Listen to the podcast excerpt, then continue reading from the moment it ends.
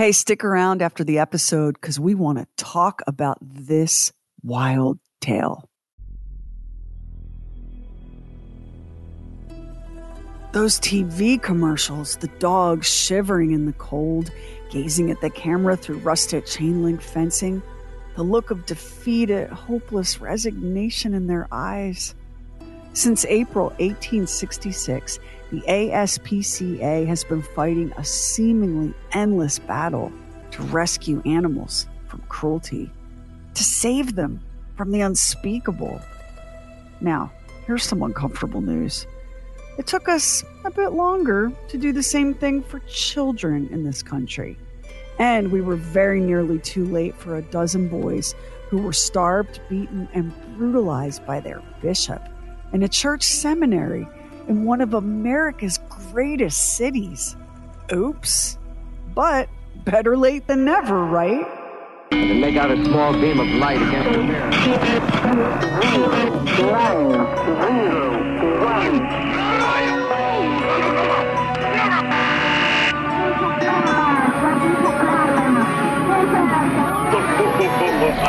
True weird stuff. In May 1891, a letter arrived at the office of the Society for the Prevention of Cruelty to Children in San Francisco. It was written by an attorney on behalf of his client, a former priest.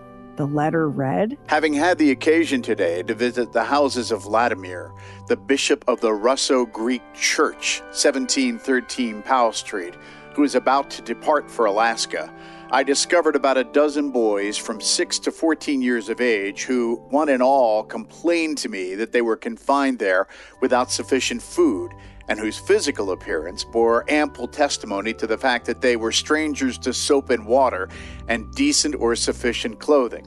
Some of the boys uh, appealed to me to release them from their captivity, and I promised them I would do something for them. The letter went on. The condition of those children is certainly deplorable. They were ignorant of their rights and the fact that they are in a free country and have no natural protectors or guardians in this country. The houses of Vladimir?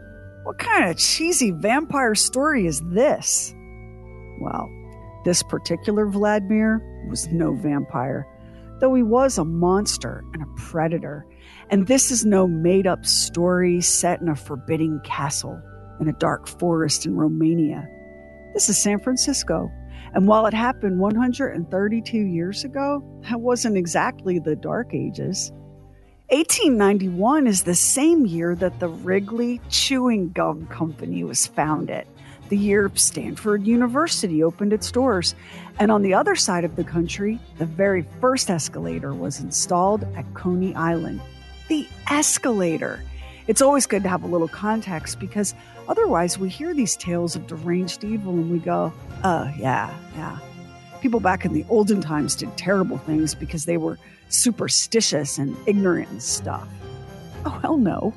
People did terrible things back then for the same reason people do terrible things now. Because a lot of people are just really terrible. Shh. Act like you don't know. It's safer to pretend we're not on to them. This story begins in April 1888 when a Russian bishop, whose birth name was Vasily Sokolovsky, arrived in the city of San Francisco. He was accompanied by eight clerics and 11 young boys. They made their home at the complex owned by the Russian Orthodox Church on Powell Street. Sokolovsky, known to his parishioners as Bishop Vladimir, immediately set about making changes to his new posting. Services were now delivered in English instead of Russian, and he had the church itself redecorated to the displeasure of many who complained that the bishop's taste tended toward the gaudy. There were concerns that the new bishop had a spending problem. The church coffers were being drained at an alarming rate, a situation that was rectified when the church burnt to the ground in 1889, just one year into Bishop Vladimir's reign.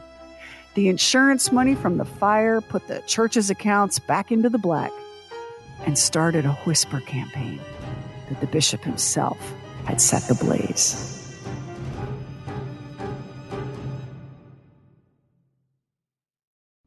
Vladimir dismissed the idea that he was the arsonist, saying that San Francisco teemed with nihilists and outcasts and troublemakers, and it was this group of misfits who targeted a house of the Lord.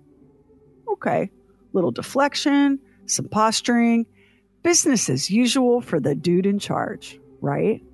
But Vladimir, in his brief time in San Francisco, had managed to make a number of enemies in his own congregation. They felt attacked by his words, they felt targeted. So, about 30 parishioners organized under the leadership of a man named Dr. Nicholas Russell. Dr. Russell, like Vladimir, had left his native Russia in hopes of making a better life in America.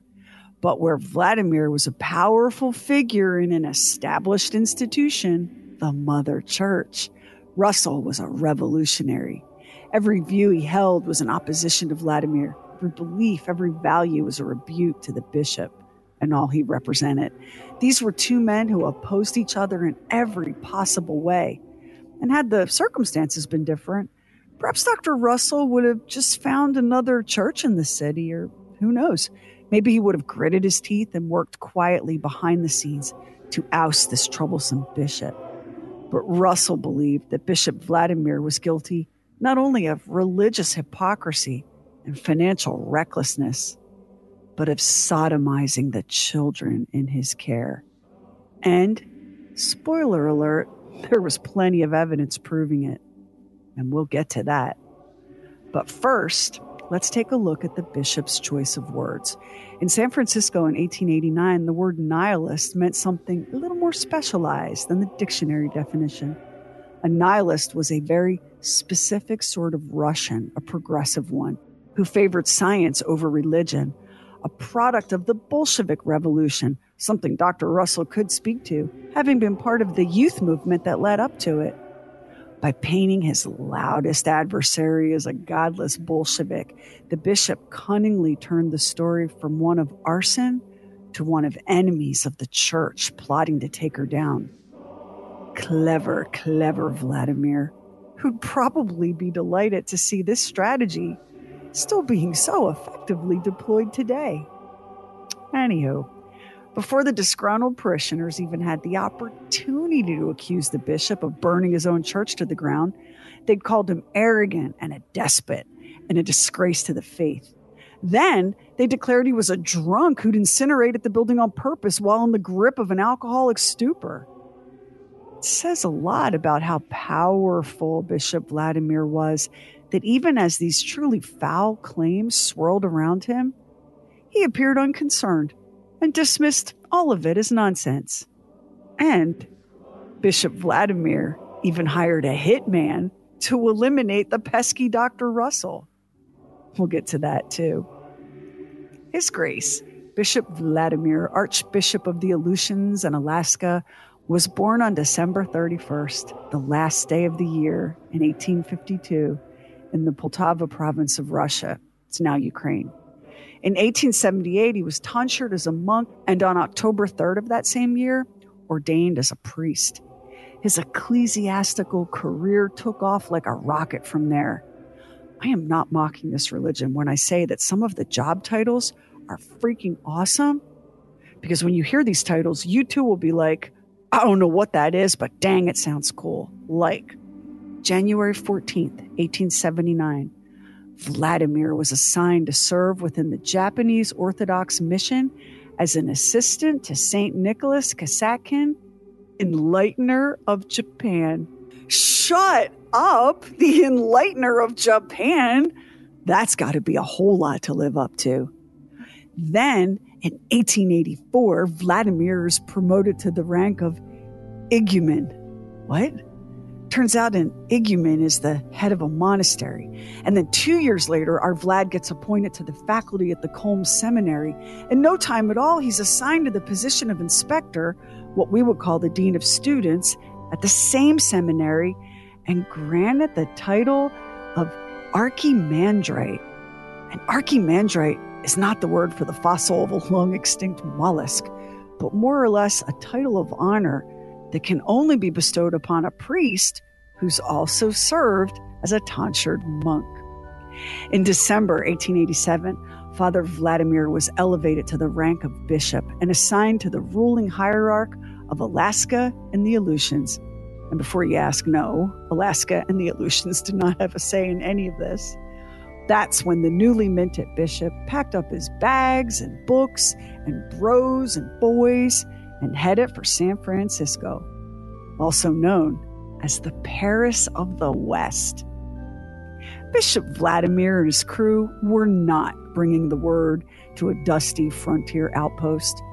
By the time Vladimir arrived, San Francisco was well on the way to becoming the major city we know today. The gold rush had lured thousands to the region and sparked a huge boom in immigration, especially from China, first to work the mines, then to work on the Transcontinental Railroad.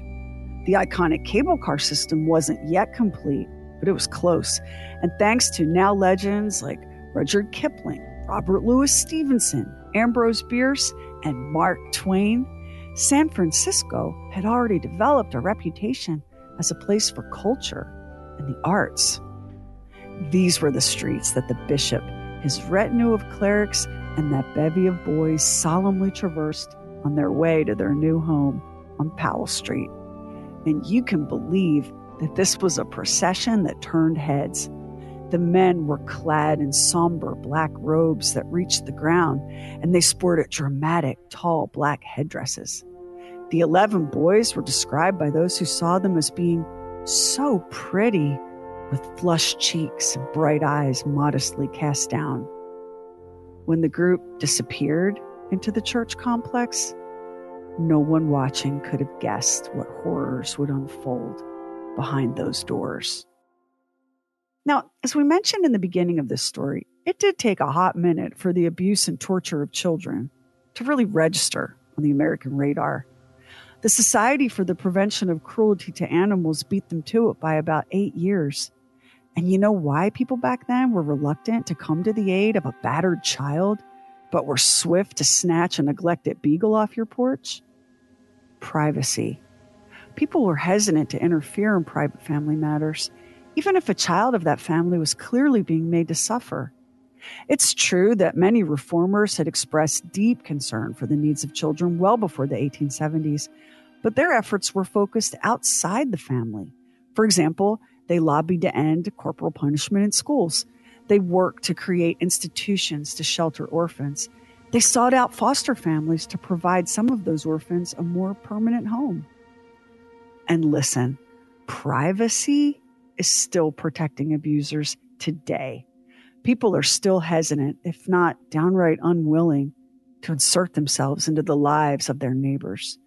We mind our own business and then act shocked to learn that what we suspected was happening in that house or in that family or to that woman or that child really was happening all along. I have my own fun story about this. I was in my junior year in high school and completely failed a midterm exam. It was a French class. I was called to the guidance counselor's office to discuss how my failed grade and poor attitude was going to keep me out of college. It was parochial school, and the counselor was a priest. The unfairness of being dressed down for my bad attitude stung in that hot, bitter way that only a wrongly accused 16 year old can feel. I didn't have a bad attitude. I loved school. I loved it. I sat there trying not to cry. The priest watched me from behind his desk, I took a deep breath, and for the first time in my childhood, I told the truth. I'd failed that exam, not because I hadn't studied, but because my father, jacked to the moon on one of his frequent meth binges, had kept me awake all night. His favorite bedtime routine of a little game of Russian roulette and some ranting about my mother being a whore and how I was just like her. I stayed silent and impassive and got through that night and escaped to school the next morning. But y'all, a test on the intricacies of French grammar? I could barely focus on writing my own name. It's no wonder I failed. You know what Father Guidance Counselor did with that information? Not one damn thing.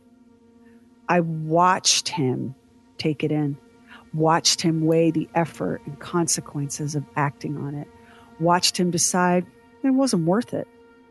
He told me to go study at the library next time and dismissed me from his office. And dear listeners, that incident was just one of many, and honestly, one of the tamer ones. So, yeah, the importance of privacy, the sanctity of the family, minding your own business. That's how we approach the ugly realities of family violence. And I'm here to tell you, as a social worker, this dynamic is still alive and well right now. As a society, we're still doing it every day, everywhere home, church, school, work. So, when the first Society for the Prevention of Cruelty to Children was founded in 1874 in New York, it was more of a law enforcement agency with powers to investigate and prosecute those who were found to be abusing children.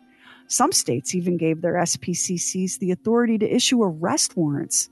It took a long time for the SPCC mandate to shift from prosecution and punishment to what we would recognize today as child welfare.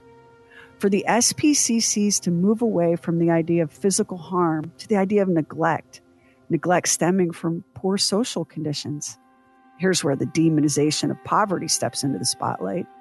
Many SPCC agents got poverty confused with bad behavior and level judgments against families of neglect and moral weakness and mental feebleness. Judgments that were not only prejudiced and ill informed, but ruinous, because those were the judgments that dictated who was worthy of aid and who was not.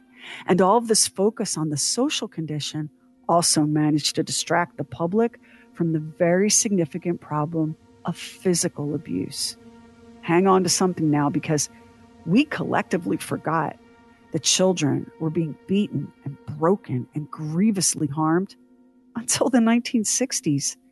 That's when the x ray became a common part of a doctor visit.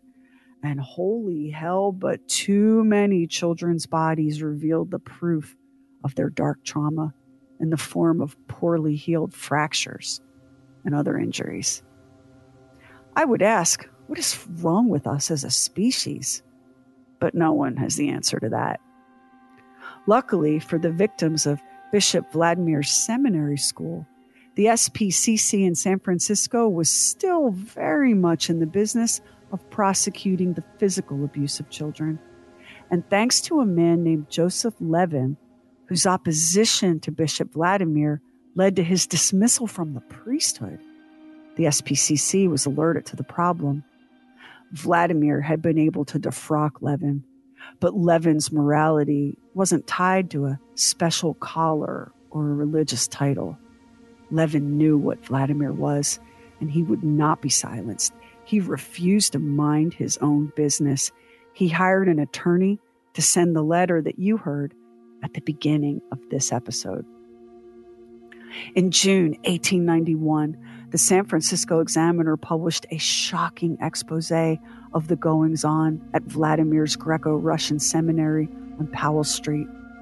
That letter to the Society for the Prevention of Cruelty to Children triggered an investigation into what had long been rumored that there, on the same site where a suspicious blaze had gutted the church two years earlier, a group of boys ostensibly being trained for the ministry were instead being cruelly brutalized and abused.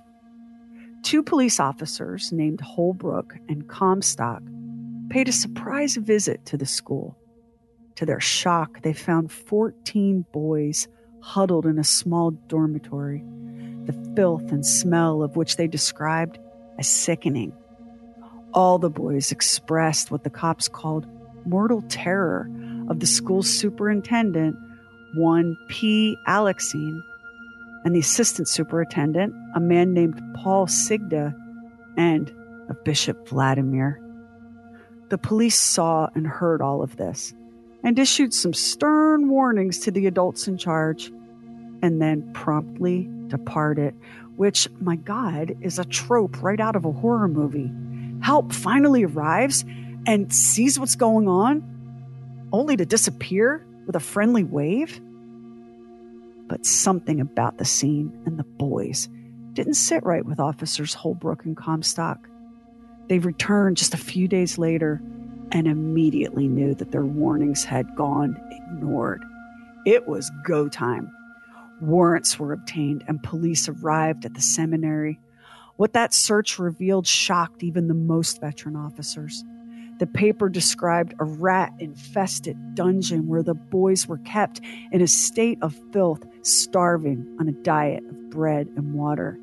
Their pitifully thin and grimy bodies offered evidence that pointed to the truth of the grave and obscene charges leveled against the school and its faculty. And though the delicate Victorian sensibilities of the time meant using the most discreet language to describe the boy's plight, the paper declared that death would be a better outcome for any person than to suffer even one half of what was alleged to have been done to those children. Only two men were arrested in the raid, and Bishop Vladimir was not one of them. It was Alexine and Sigda who found themselves in handcuffs. Of the 14 boys Holbrook and Comstock met on their first visit to the seminary, police were able to locate only 12. Every one of those boys was starved, battered, and encrusted with dirt. None of the boys was older than 14. Most had come with Vladimir from Russia, and at least one had been orphaned in Alaska before landing at the seminary school. This next bit will be a shock to modern ears, but guess where they took those starving and mostly naked boys after rescuing them from that grim environment? A jail cell in the city's central station. The boys were said to be delighted by this development, dressing themselves as best they could and falling into an orderly line for the march to the precinct. They inhaled the food that was given to them, grim prison fare that it was. And this next bit might just break your heart. The boys found the bars of their prison cell to be an absolute wonder. They tugged on them and gave them a few kicks and ultimately climbed on the bars and goofed around like they were at a McDonald's play place. Can you imagine? Meanwhile, Alexine and Sigda each managed to scrape up the 500 bucks in bail money they needed to make a hasty exit. The boys. Can we say their names? Can we give them that small dignity, at least? Nicholas Sabchinnikov, age 13. Nicholas Merkuriev, age 11. James Corcoran, age 13. Peter Helstedt, age 10. Nicholas King, age 13. Elias Nock, age 13. Nicholas Belikov, age 11. Willie Kaznikov, age 14. Peter Dmitiev, age 14. Andrew Kavatek, age 14. George Kochergin, age 12. Paul Kokoranin, age 10.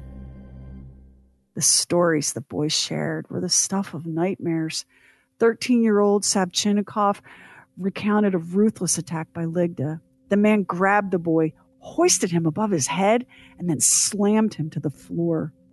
Other boys described being forcefully struck on the head with an open hand, having their ears violently yanked, the hairs on the nape of their necks torn from the flesh. Physical punishment was followed by dungeon confinement.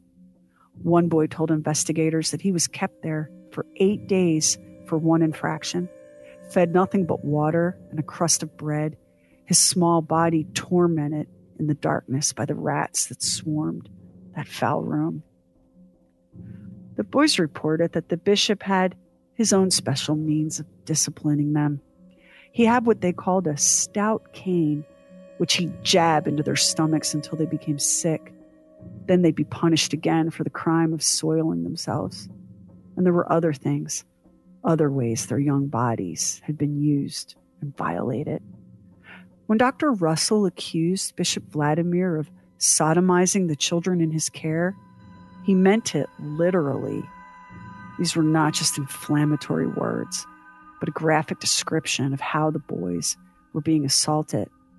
And the bishop was so enraged by Russell's accusation that he retaliated by calling the man a bigamist by excommunicating him from the church and threatening him with anathema, which is basically a whopper of a curse laid upon you by a super powerful member of your church, like a bishop or a cardinal or a pope.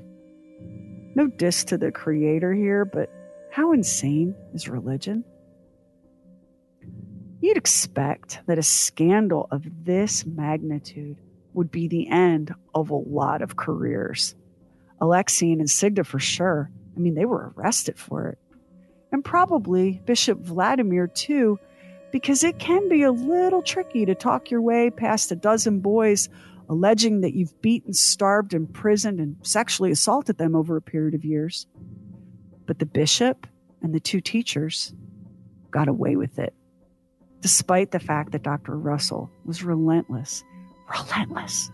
And according to an affidavit in this case, submitted by a religious refugee and missionary named Alexander Fedorov, Russell's relentless pursuit of Bishop Vladimir nearly ended in his own murder. According to Fedorov's affidavit, the bishop hired a known desperado named Vladimir Michailov to assassinate Russell. He gave the man $300 and a revolver for the job. But despite his love of liquor and money and vice, in a stunning twist, Michailov instead confessed the plot to Dr. Russell. The would be hitman disappeared back east, and Fedorov, civic and moral duty done, headed for Alaska and a teaching position.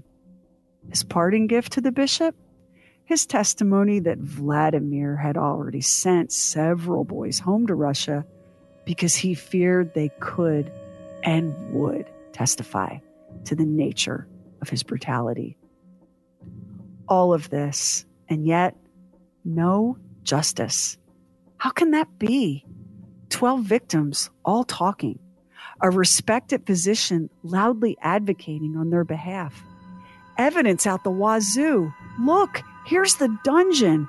Just like the boys said. Look, look at their injuries, the bruises, the fractures, the raggedly healing tissue in the most intimate parts of their bodies. Listen to what they're saying. Just because they're orphans doesn't make them liars. Just because they're poor and powerless doesn't make them any less human.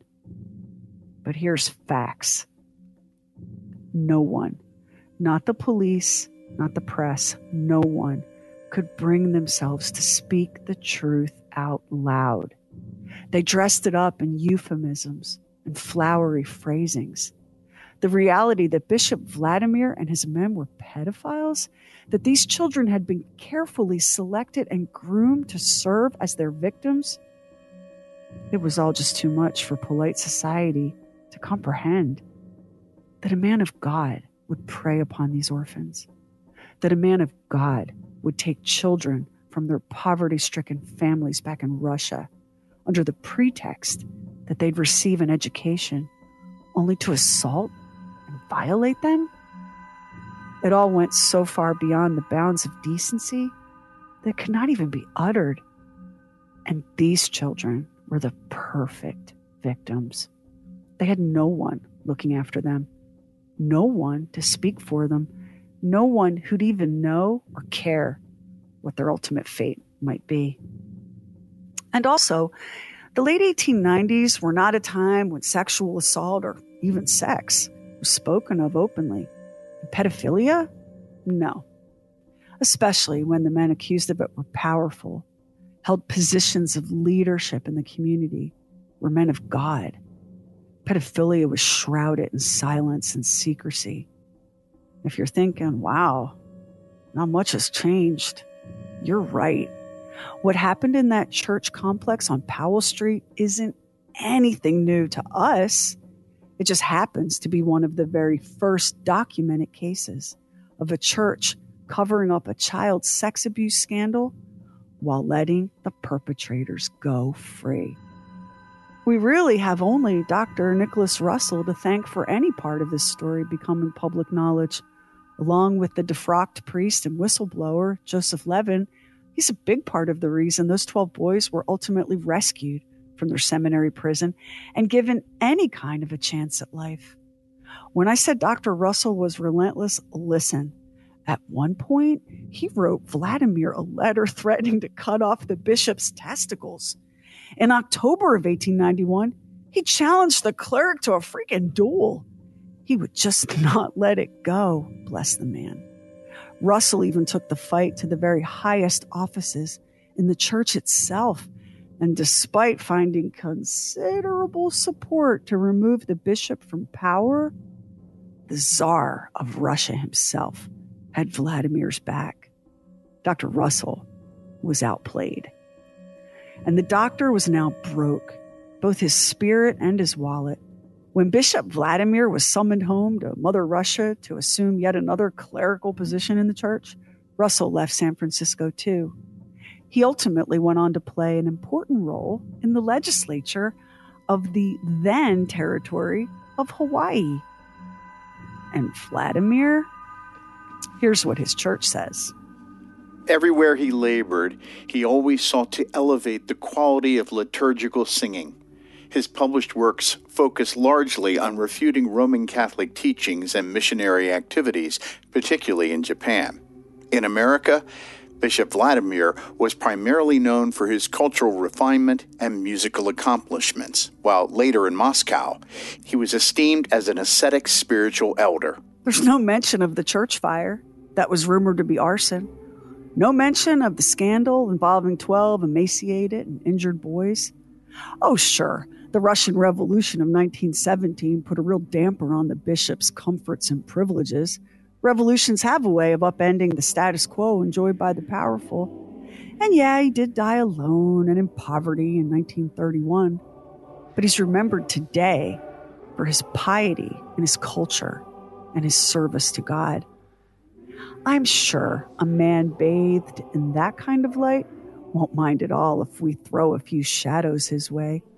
I mean, wouldn't a man that holy just absolutely revere the truth? Today, with our news feeds and social media choked with cries of, but what about the children? It's useful, I think, to recognize how much that's just a thing we love to say.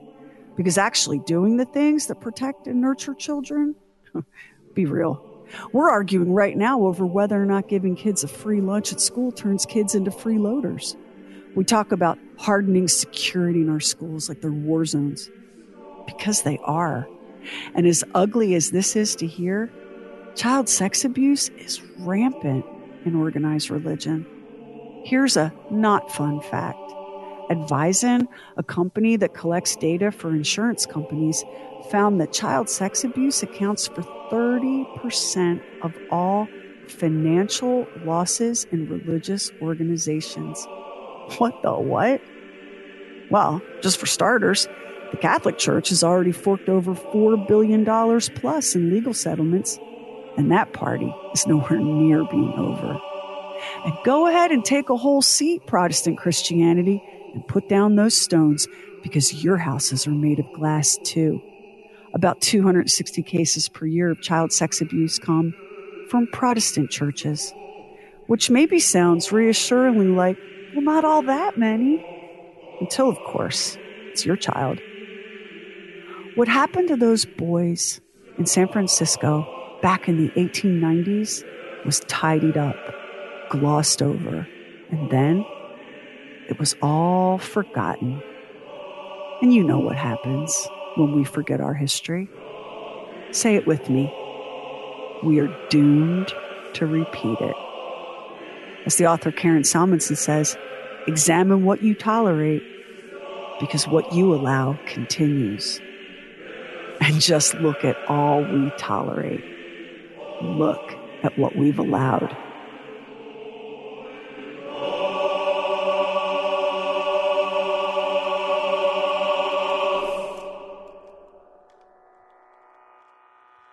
Next time on True Weird Stuff, a group of highly trained Russian Navy divers on a routine exercise encountered something they couldn't explain. And when they went back for a second look, not all of them survived. What's in the water? On the next True weird stuff. And if you listen to us on Apple Podcast, hit the plus button in the top right corner. Now it helps an independent podcast like ours to get discovered. And we really appreciate it if you subscribe, rate, and review True Weird Stuff. Hit our website, trueweirdstuff.com, for show notes and photos and videos when we have it and bonus content. Everything True Weird is waiting for you at trueweirdstuff.com. And follow True Weird Stuff on Instagram and Twitter. True Weird Stuff is a Now Media production. Our executive producer is Anthony Garcia. The show is written and hosted by me, Sherry Lynch, along with my deeply weird director, Max Sweeten. Our equally odd producer is Carrie Bowser. Additional production by the mysterious Stephen Call. Our digital witch and social media cult leader is Heather Furr. Original graphics by Kevin Nash. Original artworks by Olivia Axlin. True Weird original music composed and performed by Jack Griffin and Zane Nash. Copyright 2023 Now Media. All rights reserved. All wrongs remembered. This was such a, a strange episode to work on because the idea that those children had been removed from their families, taken all the way to the other side of the world, and then basically tortured, imprisoned, and used for the pleasure of these adult men. It was shocking and it was all happening in plain sight. And it also is one of the very first instances of organized religion scrambling to cover up the criminal and foul misdeeds of its clergy. But it's a story that's been lost to time and one we wanted to dust back off.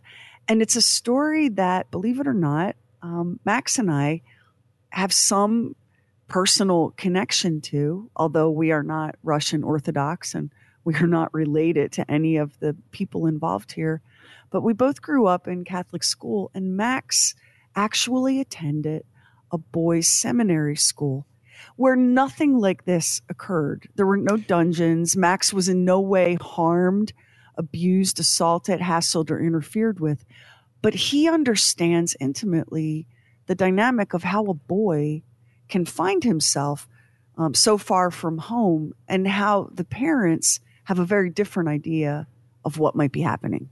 Yeah, I, it was a high school seminary that I attended, and um, uh, they came and did a presentation at the school, and I went on some workshops there when I was in um, seventh and eighth grade, and uh, and I had interest in becoming a Roman Catholic priest. I really did at that at that young age, and so I convinced my parents to send me to the school, and uh, so so they sent me to the school, and it was um, you boarded there, so you went off freshman year of high school, and it was uh, it was hundred miles from uh, you know where I grew up, and um, while I was there, I didn't realize this at the time, but while I was there, three of the priests who were on staff there did abuse students, uh, sexually abuse them at this school, and um, so. Uh, um, first of all, I want to say that I was not abused in any way. Uh, the other thing is, is I'm not trying to be anti-Catholic by saying this. Uh, this is just a statement of fact of what happened. And this was happening while I was there. I did not realize it until I had been out of the school for, um, let me see, 15, 20 years, somewhere in that vicinity. Because some of the students that I, guys that I went to school with at this school came forward and said, look, these priests sexually abused us and um, the priests ended up ultimately, uh, you know, losing their status as being priests. I don't know what is it, defrocked or whatever yeah. it is you, you call it. But but so you're saying, how could, if you listen to this story, how could these people the, uh, let their children go off with these men in the church? Well, this part of the story is very similar to the part that I was involved in. In that my parents trusted the priests because they were priests. We grew up Catholic. You revered the priests. Um, so you thought that they were being, we were all, as students, we were being put in good care. And so um, that's what all of the uh, parents believed that uh, the school that I went to, and I'm sure that the parents of these Russian children as well believe the same thing. They're going in a good place. And so you thought we would be protected and taken care of and safe. And of course, that was certainly not the case in either situation, despite the fact that there's huge differences between the two stories. Mm-hmm. So I'm not trying to make them the same. But what I am trying to say is you have to understand why parents would allow children, young men, to go off into this situation you know the the broader conversation is um, about predator and prey because why does the wolf circle the flock of sheep? Because the wolf eats sheep, and you the wolf is going to go where the sheep are. Right. Predators, child predators, hide in plain sight where the children are. Schools, churches, the Boy Scouts of America. Now, um, there's a kid in my life who I love dearly who made it all the way to Eagle Scout, and it's a phenomenal accomplishment. Um, and I'm not, by all means, not all scouts, but let's get our heads out of the sand. Predators go where the prey is, and people who prey on children go where the children are. And the church, for um, generations, has been a really, really ideal hiding place for those who would prey on children. I, I mean, I can remember, you don't know, you don't understand what you're seeing as a child. Um, so I was like maybe in toward the end of seventh grade. And it seemed strange to me, you know, as a kid who'd bounced around from school to school to school and had had so much chaos in my home life. And now I'm at yet another new school, and it's a Catholic school. And it's pretty strict Catholic school, pretty strict. I mean, we didn't have lay teachers, you know, we had priests and nuns, and um, and they were grooming us for uh, lives as good Catholics with college degrees. Okay, but it was impossible to not notice some of the strangeness around the relationship between some of the boys who were always chosen as altar boys, altar servers, and some of the priests. And again, maybe it really just was a mentor mentee relationship. And maybe it just was, my gosh, I just love the youth. But there was um, favoritism and things that triggered alarm bells for me, a child of violence and chaos and abuse who was ever alert to danger and predators. It triggered some alarm bells for me. And I, I remember talking to my grandmom about it at the end of seventh grade when the school was putting on its big Station of the Cross pageant, the big theatrical pageant. And my grandmother just shook her head and said to me, Be glad you're a girl. Which, at the time, you know, yeah. at the time I didn't understand. And uh, listen, sis, we live in a world where um, it's hard to be a girl. it's dangerous to be a girl. But my grandmother just looked at me and said, Be glad you're a girl. And neither of my brothers were permitted to be altar servers. She wouldn't allow it. So, um, and this is a woman who her own parents were immigrants. This is pre Vatican II. The Virgin Mary was my grandmother's very best girlfriend. My grandmother prayed the novena and the rosary every day. This is a devout Roman Catholic woman saying to me, Be glad you're a girl. So we do know that these things happen. I think what's shocking about this particular case for me was um,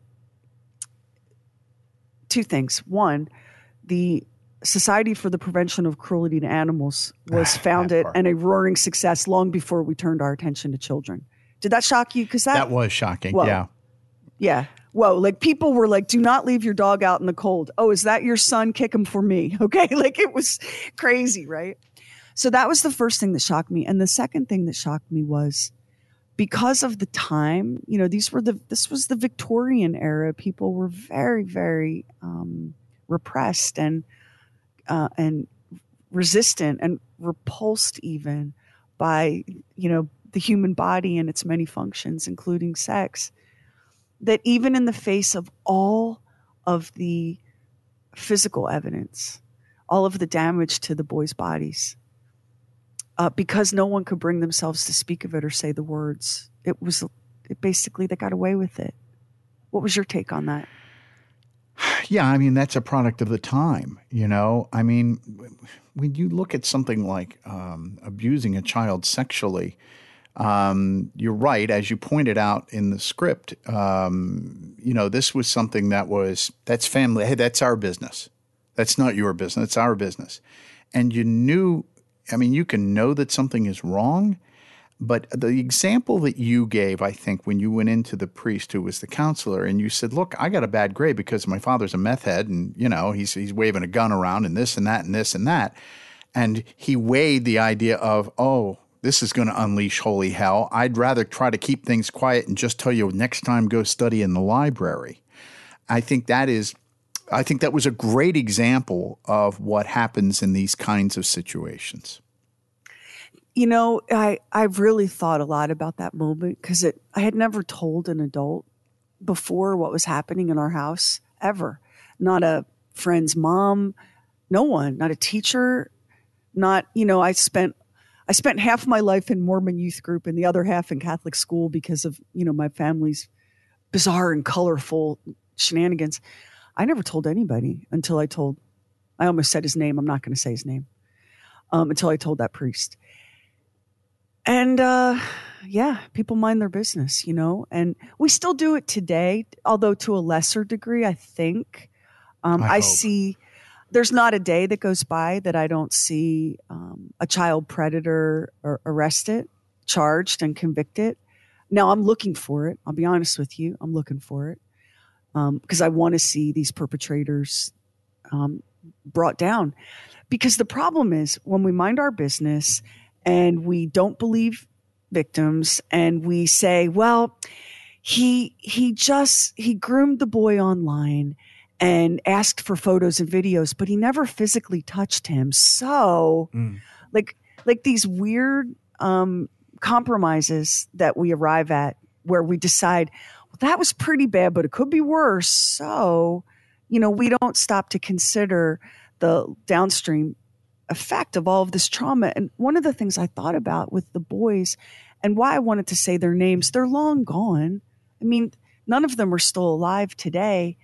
But one of the problems that we have in the past with all crime, we've talked about this with all crime, is there's zero attention to the victim we often barely know who the victim was beyond a name and an age, right? And what we don't know about those boys that were Bishop Vladimir's victims, we don't know. They disappeared into the currents of time and mm-hmm. were lost forever. But you know, they carried that trauma with them, mm-hmm. and that trauma shaped who they became as men and if who they were as fathers or as husbands mm. or as community leaders.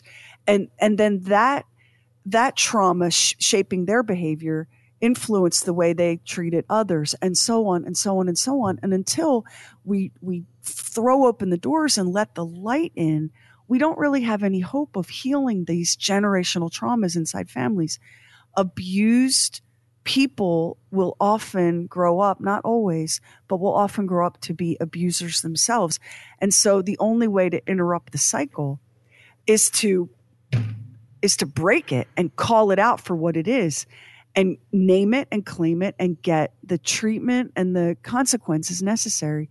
That never happened for Bishop Vladimir's boys. No. We have no idea what became of them. And I can tell you that for the students that I went to school with who were sexually abused by the priests who were there, I can tell you that it was therapy that brought this out for them. And then they started contacting each other and comparing notes on some things. And that's how this came about.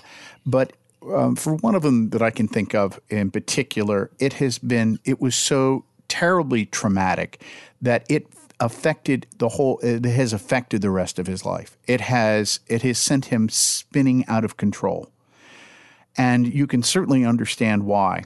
And i think that's the thing all of the damage that that that has done to these boys all these years ago from this bishop and then the uh, the, the, the young men who I went to school with uh, at that high school seminary, which, by the way, has since long closed. You can't, no matter how much you don't want it to be true and however much you just want, can we just live in the present? Can we just let go of the past? Why do we have to keep dealing with it? Why do we have to keep telling these stories? Because those kids, those boys in this story, and the kids that are assaulted and abused today, they they can't just forget about it and move on. Their lives are forever. The trajectory of their lives is forever changed. And in a you know, when you live in a society like we do that is so profoundly repressed and repressive, Um, these are subjects that are hard to talk about. And and I, you know sometimes I see like I'll be scrolling my news feed and here's the latest and and I'm folks I'm sorry that it's true that the latest child sex offender was a youth pastor or the latest child sex offender was a math teacher or the latest child sex offender was a scout leader. I'm not i'm i'm not inventing this. This is what's out there okay? And i'm sorry i know it sucks and it's horrifying. But when i see when i see these stories pop up i think okay well um, that was allowed to happen. That happened be- for two reasons. One the child was groomed and was innocent and unaware and vulnerable and available. And two, the perpetrator um, got away with it somewhere down the road before. Mm. So you have to look at that. Like I saw, I saw a tweet uh, today, as a matter of fact, that just made me roll my eyes. It was from some dude on Twitter. You know, basically, there's a whole category of human now that could be lumped under the title "some dude on Twitter." Some dude on Twitter said the only sex education a third grade boy needs is to know that girls have cooties. O L O L O L Z's. But here's the thing by the time a child is in third grade, they are very vulnerable and perhaps have already yeah. been preyed upon. And when when kids don't know um, about bodily autonomy, when they don't know what is okay and what isn't, they're vulnerable to skillful adult predators. Why is that so hard? Why is that something that we even debate, Max? And you know, when you when they do this, uh, you know, under the shroud of religion, um, it's really bad because of all places that you would think would be sacred, this is the place. And it is that vulnerability is the thing that allows them to uh, continue grooming and doing that. And, you know, at the very least, um, we're more aware of it, I think, than we ever were. Um, I, I I absolutely believe that this sort of thing has been going on all along, and Oh, we're just we're, we're just now talking about it. I think it, Oh, I think this is I think it has gone along at a high degree for a long time. That's some this story. I like my eyes popped out of my head. I'm like, whoa, whoa, whoa. This this reads like I, like you could just change the names and dates, and how shocking would it be? Not very. How sad is that, right? Not very. The one of the things about this story that um, I think I want to point out because it was it was pivotal. It's the reason that we even know this story is the two police officers that were sent to investigate the school. Um, their names were Officers Holbrook and Comstock. And the reason that we don't know their first names is because back then, nobody bothered with that. it's, it's, it's maddening, right? But Officers Holbrook and Comstock, so they go to the school and they find the kids. Now, they're not in the dungeon when the cops show up, but they're in this filthy dormitory that they described as smelling sickening. And the children clearly, this is clearly not right. But there's nothing criminal. I mean, neglect of children back then wasn't really a crime. It was just, you know, like what you did if you wanted to. So there wasn't a crime going on, but these two cops were really troubled by what they saw. And they left and they couldn't let it go. They talked about it with each other, they talked about it with their superior officer, and they were like, "Eh, eh, there's just something here that is not sitting right. And so, because those two officers, Holbrook and Comstock, listened to that voice, that gut instinct, they went back. And this time they got search warrants. And that was when they found the rat infested dungeon. That's when they found what was really happening to Bishop Vladimir's boys.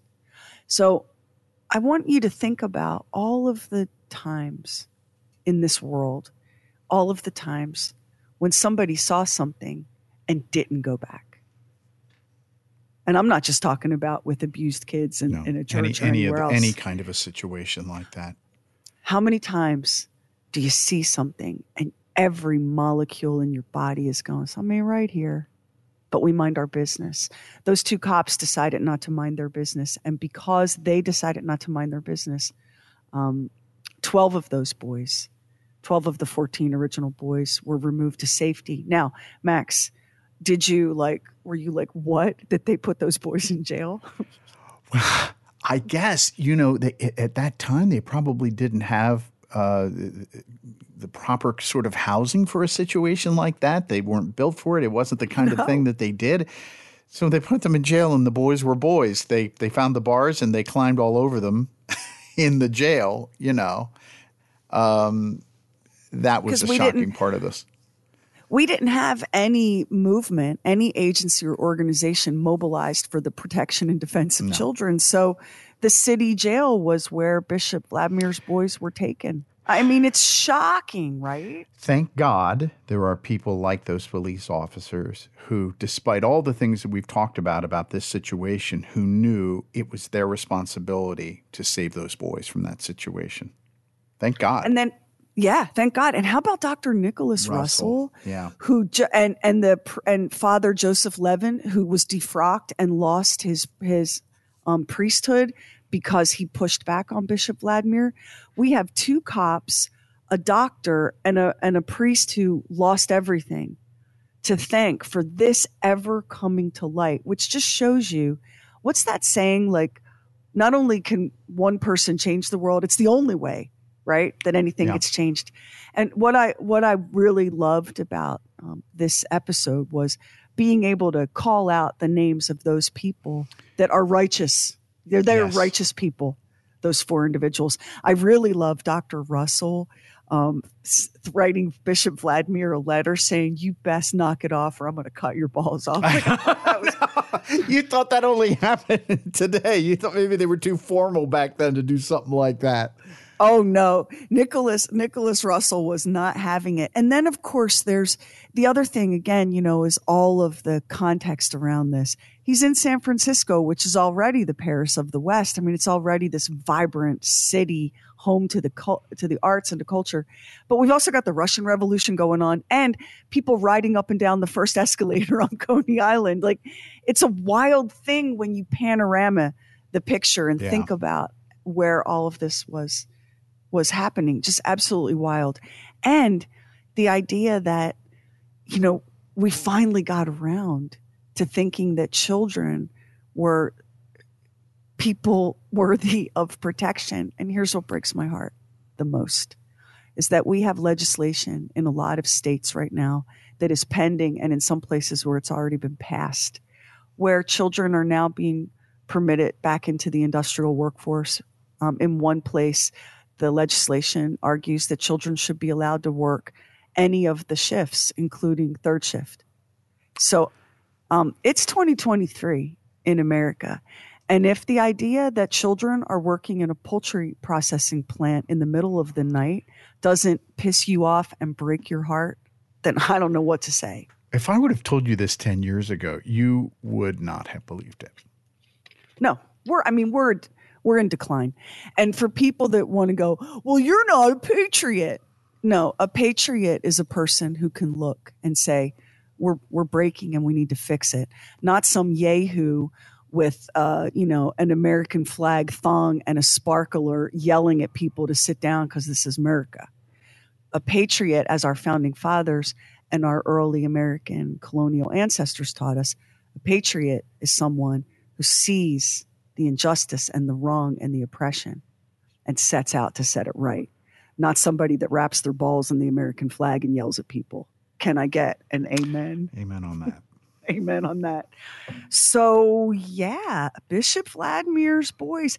And just like we don't really know whatever became of those boys, we kind of do know what became of Bishop Vladimir. And I'm here to tell you that his church whitewashed the entire thing Yep.